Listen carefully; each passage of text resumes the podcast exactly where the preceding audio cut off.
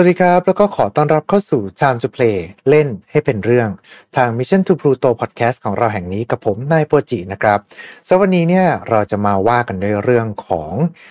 ตำนานเมืองกันอีกครั้งหนึ่ง ในตำนานเมืองที่เคยเล่าไปก่อนหน้านี้ก็จะมีทั้งเรื่องราวของสัตว์ประหลาด หมู่บ้านลับแลที่คอยลักพาผู้คนไปจนถึงปรากฏการณ์ลักซ่อนจากเทพ หรือว่าพูดผีปีศาจในรูปแบบต่างๆนะครับสวันนี้เนี่ยตำนานเมืองก็จะมาว่าด้วยเรื่องของการหายตัวไปหรือว่าการโดนนำพาไปในที่อื่น แต่ว่าสถานที่เกิดเหตุของเราในครั้งนี้ เป็นสถานีรถไฟครับ ที่ว่ากันว่าอยู่นอกเหนือมิติเวลาเดียวกับเรา เป็นสถานการณ์นะครับ เป็นเหตุการณ์ที่ผู้ใช้เว็บบอร์ดไลน์หนึ่งเนี่ยรายงานสถานการณ์ที่เธอพบเจอจากการนั่งรถไฟที่ผิดปกติ และกลายมาเป็นตำนานเมืองที่หาข้อสรุปไม่ได้ มาจนถึงทุกวันนี้ กับเรื่องราวของเหตุเกิดณสถานีคิซารากิ เรื่องเล่าที่ยังคงเก็บเป็นความลับตลอด 18 ปี ยังไม่มีใครสามารถไขปริศนาได้ แน่นอนครับ เพราะว่าเรื่องราวทั้งหมดนี้ มันคือตำนานเมือง เป็นตำนานที่ถูกเล่าขานในสังคมสมัยใหม่ ส่วนใหญ่ก็จะเน้นไปทางเรื่องลึกลับ หรือว่าเรื่องราวที่มันสยองขวัญ ไม่ใช่ตำนานจากอดีตอันไกลโพ้นแต่มันอาจจะเกิดขึ้นกับเราได้ณทุกช่วงขณะนะครับ ดังนั้นถ้าเกิดว่าทุกท่านพร้อมกันแล้ว ขอเชิญร่วมดำดิ่งกันกับชามจุเพลของเราในวันนี้ครับ Mission to Pluto Podcast let's get out of your orbit Time to play เล่นให้เป็นเรื่อง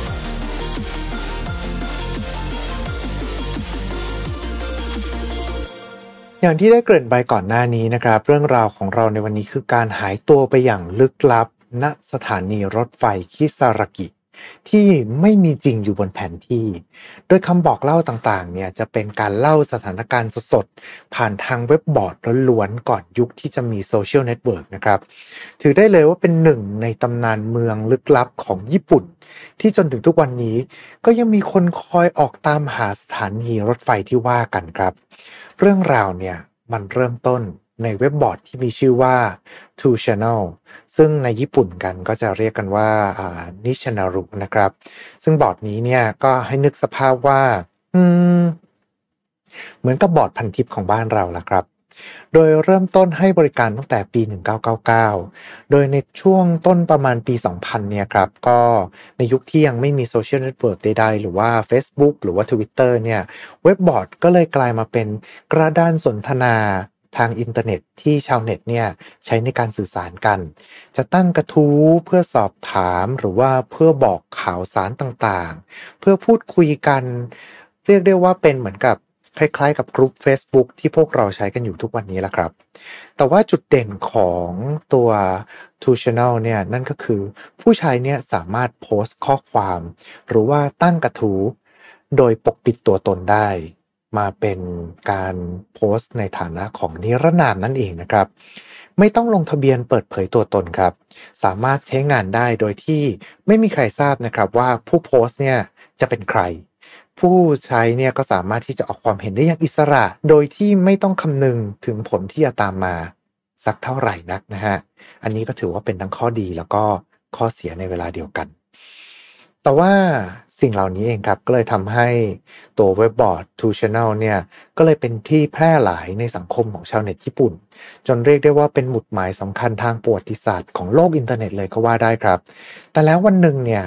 ในบอร์ดย่อยเรื่องลี้ลับในวันที่ 9 มกราคม เวลา5ทุ่ม 14 นาที คอมเมนต์แปลกๆครับ ถูกเขียนไว้ที่บอร์ดย่อยแห่งนี้นะครับ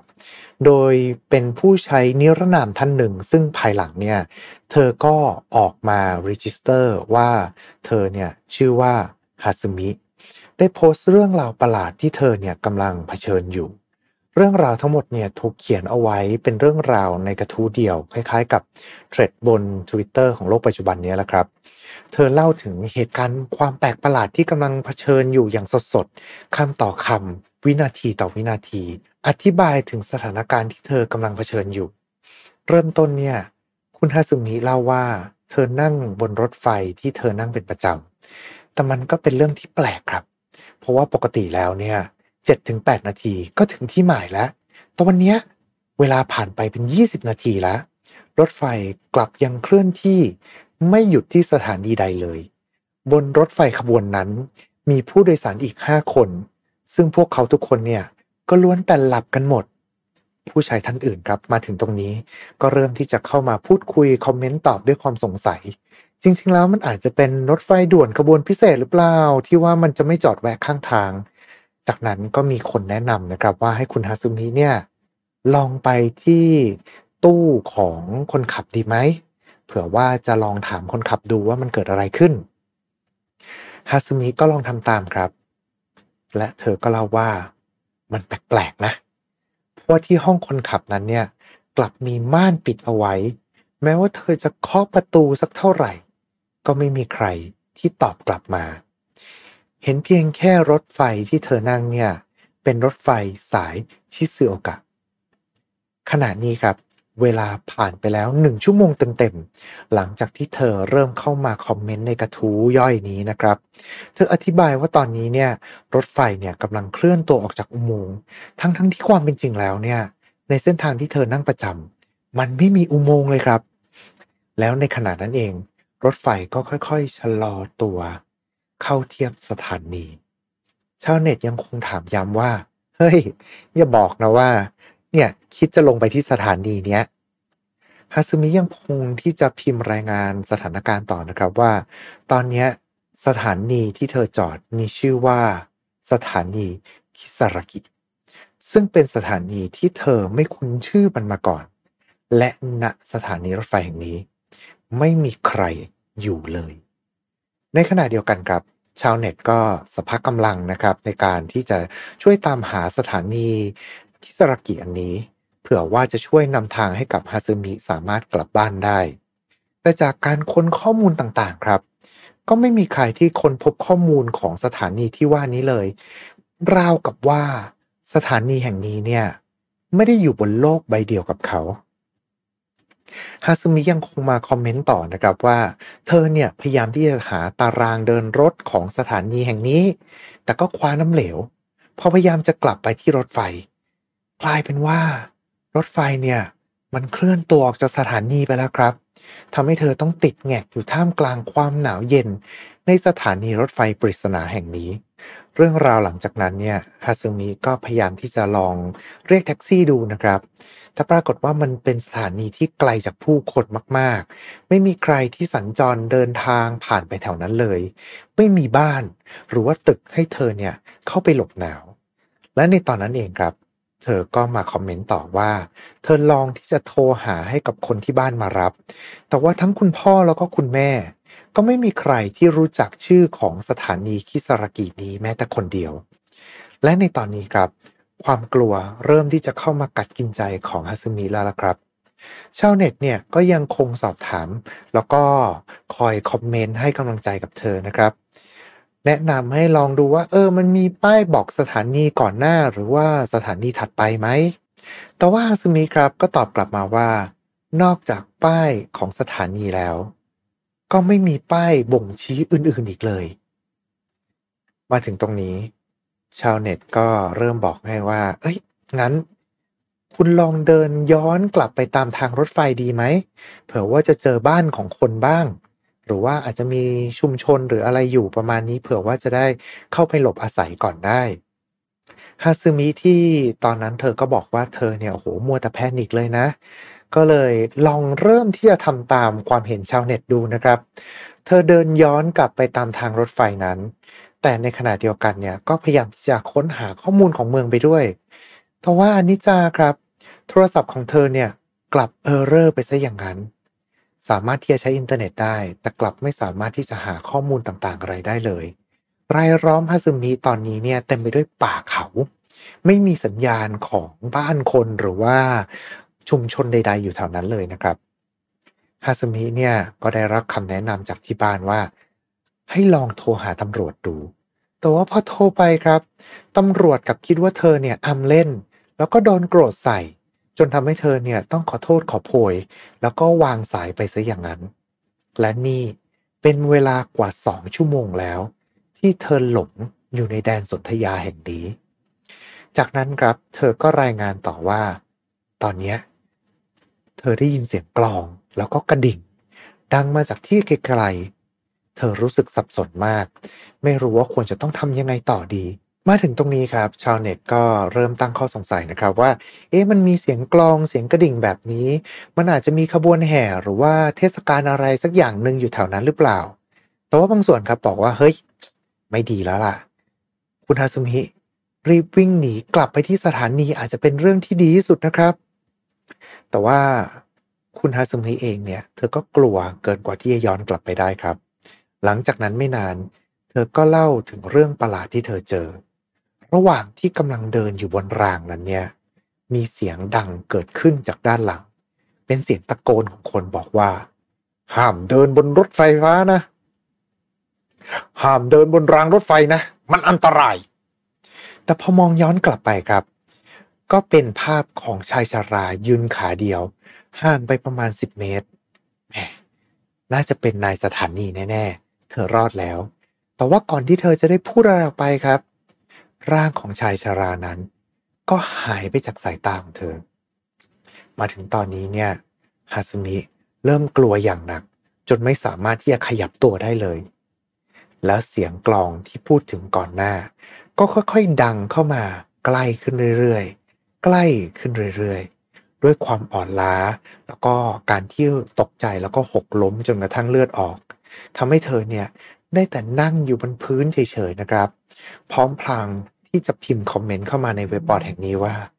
ฉันไม่อยากตาย ฉันไม่อยากตาย ชาวเน็ตเนี่ยยังคงคอยให้กำลังใจเธอ เฮ้ย มันอาจจะเป็นคนมาช่วยก็ได้นะ ไม่อย่างนั้นเนี่ย รอถึงตอนเช้าๆไหม ทุกอย่างมันจะดีขึ้นเองแหละ ถ้ามันมีแสงอาทิตย์มา ถ้าเกิดว่าทุกอย่างมันสว่าง ความกลัวมันจะหายไปนะ และในตอนนั้นเองครับ เสียงกลองที่ดังใกล้เข้ามาเรื่อยๆเรื่อยๆมันทำให้ฮาซึมิครับ ตัดสินใจที่จะเดินย้อนรางรถไฟไปต่อ และตอนนี้เนี่ยเธอไปถึงอุโมงค์ที่ว่ามา ที่เธอนั่งรถไฟผ่าน และณปากอุโมงค์แห่งนั้น มีเพียงข้อความว่าอิซานุกิ ซึ่งก็จะเป็นคำที่เธอก็ไม่แน่ใจอยู่ดีว่า ที่แห่งนี้ คือที่แห่งไหนกันฮาซึมิตัดสินใจที่จะเดินย้อนเข้าไปในอุโมงค์แห่งนั้น เพราะว่าเสียงกลองเนี่ย มันเริ่มไล่หลังเข้ามาเรื่อย ๆ แล้ว และในขณะนั้นเองครับ เป็นเวลาตีสามแล้ว ที่เธอเริ่มกลับมาคอมเมนต์ในกระทู้อีกครั้งหนึ่งฮาซึมิบอกว่า ตอนนี้เธอพ้นจากอุโมงค์ออกมาแล้ว และตอนนี้เธอก็ได้พบกับใครสักคนหนึ่งด้วย ชาวเน็ตก็เริ่มตั้งข้อสงสัยนะครับว่า เฮ้ยเดี๋ยวก่อนนะ ใครมันจะออยออกไปแบบตอนเวลาตีสามแบบเนี้ยมันดูอันตรายมากเลยนะคุณ แต่ฮาซึมิก็ยังยืนยันนะครับว่าชายปริศนาคนนี้ก็ดูไม่ใช่คนเลวร้ายอะไรนำซ้ำเนี่ยยังช่วยพาเธอเนี่ยกลับไปยังสถานีที่ใกล้ที่สุดด้วยการ ให้เธอเนี่ยนั่งรถไปกับเขาด้วย โดยที่เข้าใจว่า ถ้าเกิดว่าไปถึงสถานีที่ใกล้ที่สุดเนี่ย ใกล้ ๆ บริเวณนั้นก็น่าที่จะมีที่พักหรือว่าอะไรสักอย่างหนึ่งที่ทำให้เธอเนี่ยสามารถที่จะรอดพ้นไปจากค่ำคืนนี้ก็เป็นไปได้นะครับ เรื่องราวเนี่ยมันก็ควรที่จะจบลงได้ดีตรงนี้ แต่แล้วครับ 20 นาทีต่อมาฮาสมิเริ่มกลับมาโพสต์คอมเมนต์อีกครั้งหนึ่งเล่าว่า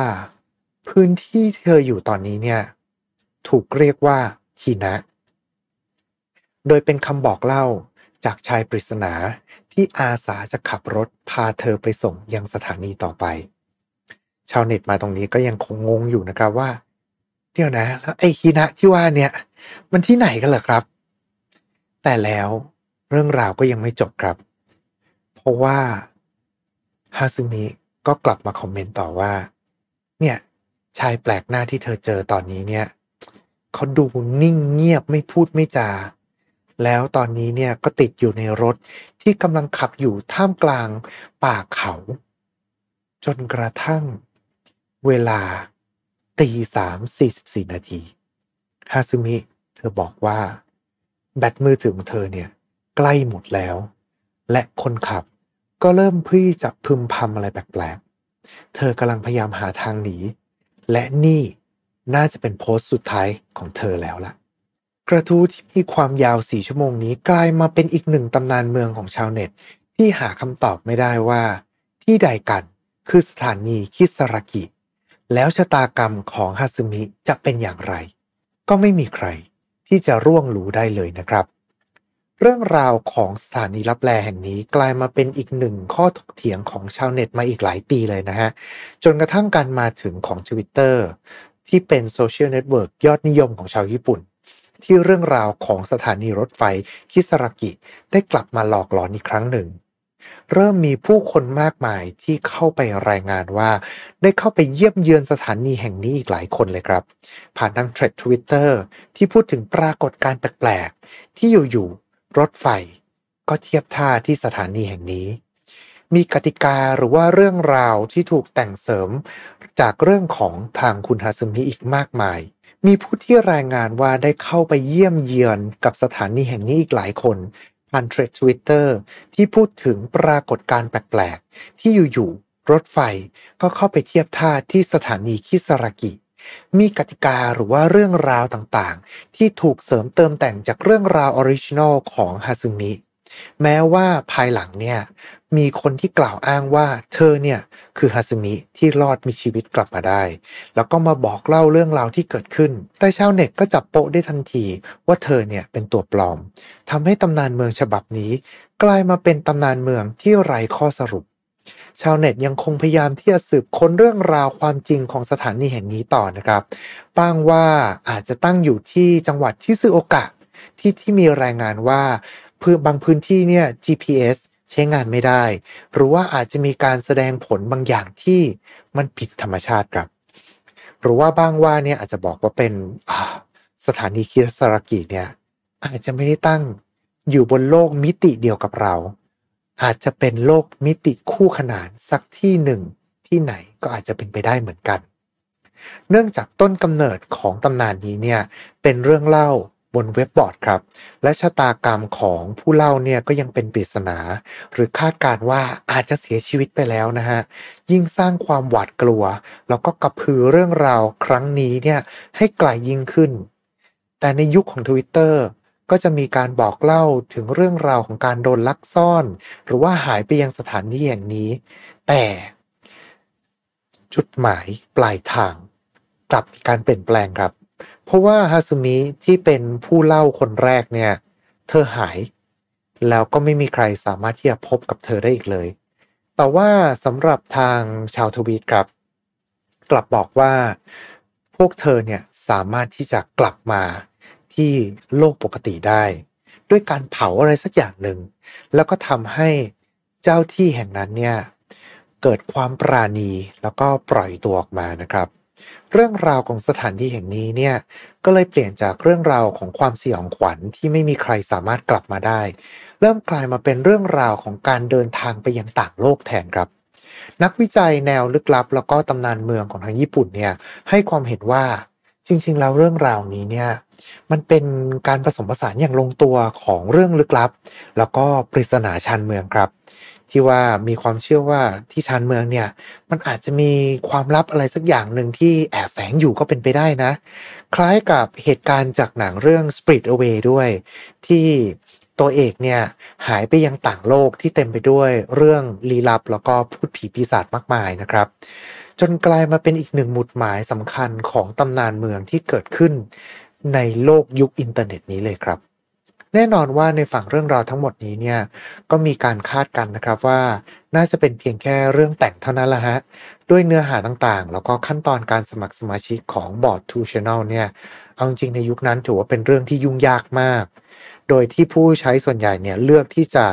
มาคุยในฐานะของนิรนาม ไม่เปิดเผยตัวตนมากกว่า โดยในตอนแรกเนี่ยผู้เล่าเนี่ยจะเล่าในฐานะของ user ที่ปกปิดตัวตนไว้ แต่แล้วเนี่ยก็กลับไปสมัครแอคเคาท์เพื่อบอกว่าตัวเองเนี่ยชื่อฮัสมินะ อันเนี้ยมีหลายคนให้ความเห็นว่า มันดูไม่สมเหตุสมผลไปหน่อยหรือเปล่า ด้วยความยุ่งยากในการสมัครสมาชิก ถ้าเกิดอยู่ในสถานการณ์ที่อันตรายจริงๆเนี่ย ก็ไม่น่าจะเสียเวลามาสมัคร มันดูแปลกๆนะ รวมไปถึงการที่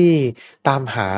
สถานีที่ไม่มีตัวตนอยู่บนโลกเนี่ยทำให้การเล่าเรื่องนี้เนี่ยดูเหมือนจะเป็นเรื่องแต่งมากกว่าเรื่องจริงนะครับ แต่ว่าทั้งหมดเนี้ยองค์ประกอบต่างๆ ก็ได้หลอมรวมกันกลายมาเป็นเรื่องเล่าของชาวเน็ตครับ แต่ว่าด้วยความที่เรื่องเล่าเนี้ยมันเต็มไปด้วยสิ่งที่อาจจะเกิดขึ้นจริงก็เป็นไปได้นะ เลยทำให้ การเล่าเรื่องนี้นะครับ โดยเฉพาะการเล่าผ่านทางเว็บบอร์ด ซึ่งเป็นสื่อแห่งยุคสมัยเนี่ยเลยทำให้สถานีคิสรากิเนี่ยเป็นเรื่องราวที่มันดูเซ็กซี่น่าหลงไหล แล้วก็ชวนติดตามครับ ถ้าเกิดว่าจะให้เทียบ ผมว่าประสบการณ์มันใกล้เคียงกับการอ่านจอยลาดาละครับ รู้ทั้งรู้นะฮะว่าเป็นนวนิยายที่ออกมาในรูปแบบของห้องแชท แต่มันก็ทำให้เราเนี่ยรู้สึกดำดิ่งไปกับประสบการณ์นั้นๆ เหมือนกับได้เจอของจริงเลยก็ว่าได้ แน่นอนครับ ในเมื่อเรื่องราวมันดัง กลายมาเป็นตำนานเมืองแบบนี้ ก็ย่อมถูกนำไปดัดแปลงเป็นสื่อต่างๆนะครับ ไม่ว่าจะเป็นทั้งตัวมังงะการ์ตูนอนิเมะหรือว่าตัวหนัง แต่ที่เด็ดสุดครับ น่าจะเป็นการที่บริษัทเดินรถไฟเอ็นชู คือบริษัทรถไฟเนี้ยครับเขาออกตั๋วเป็นตั๋วพิเศษเลยนะฮะ เป็นตั๋วเดินทางสู่สถานีคิสรากิเกาะกระแสของตำนานเมืองนี้ครับ แล้วก็วางจำหน่ายแบบจำนวนจำกัดด้วย และที่น่าตกใจก็คือ หลายคนเนี่ยก็ชื่นชอบในตำนานเมืองนี้มาก ตัวบัตรเนี่ยสามารถขายหมดนะครับ ในเวลาไม่ถึงชั่วโมงครับ ถือได้เลยว่าเป็นประเทศที่สร้างสรรค์ แล้วก็หยิบทุกอย่างออกมาเป็นซอฟต์พาวเวอร์เพื่อขายได้จริง ๆ เลยนะฮะ กระทั่งเรื่องราวลึกลับ หรือว่าเรื่องราวสยองขวัญ แต่ว่าสุดท้ายนี่แล้ว ท่านผู้ฟังทุกท่านที่มาถึงตอนนี้ คิดว่า เรื่องเล่าของคุณฮาซึมิกับสถานีรถไฟคิสรากิ เป็นเรื่องจริงหรือเปล่าครับ สามารถที่จะคอมเมนต์กันเข้ามาได้ข้างล่างของเรานี้เลยนะครับผม เอาละครับ และนี่ก็คือเรื่องราวของเราทั้งหมดในวันนี้นะครับ ก็ขอขอบพระคุณทุกๆทท่านเลยนะครับ ที่เข้ามาติดตามรับชม รับฟังกัน ไม่ว่าจะเป็นช่องทางใดก็ตามนะครับ แต่เกิดว่าจะเป็นการไม่รบกวนเกินไป เช่นเดิมเลยครับ ฝากกดไลค์กดแชร์ กด subscribe เพื่อที่จะได้ไม่พลาดพอดแคสต์ดีๆจากพวกเราชาวพลูโตนะครับผมเรื่องก็ตามเอาไว้เจอกันใหม่โอกาสหน้าวันนี้ สวัสดีครับ Mission to Pluto Podcast let's get out of your orbit Time to play เล่นให้เป็นเรื่อง